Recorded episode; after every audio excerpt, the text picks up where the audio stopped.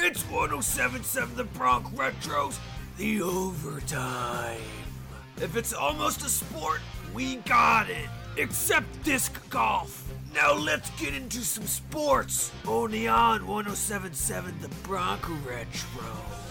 It's showtime.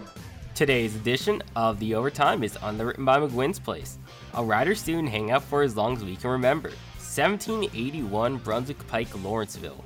Welcome to another edition of The Overtime. I'm your host, Justin Riebman.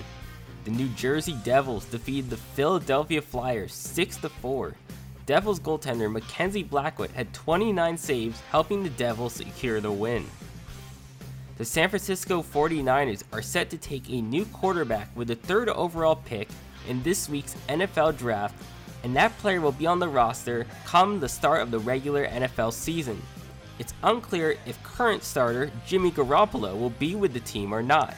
Here's Kyle Shanahan's answer when asked about the 49ers quarterback situation for the 2021 NFL season. Um, I can't guarantee that anybody in the world will be alive Sunday, so I can't guarantee who will be on our roster on Sunday. Um, so that goes for all of us.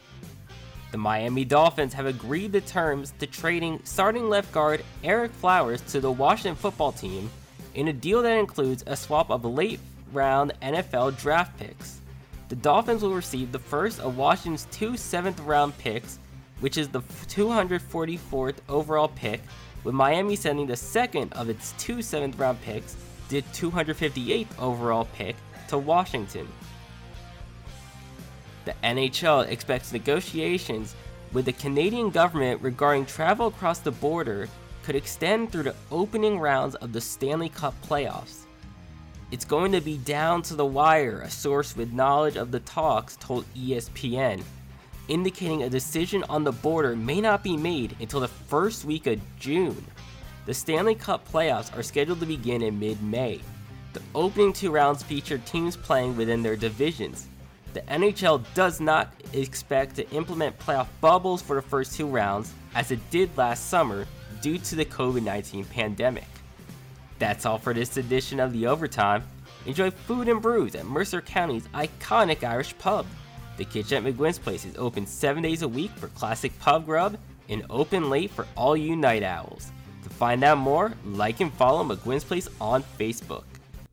That was 1077 The Bronx Retros, the overtime.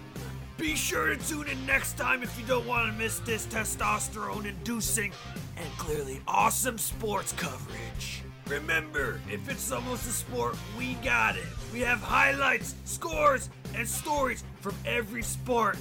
You better believe it. Subscribe to our daily sports broadcast at 1077thebronx.com slash overtime.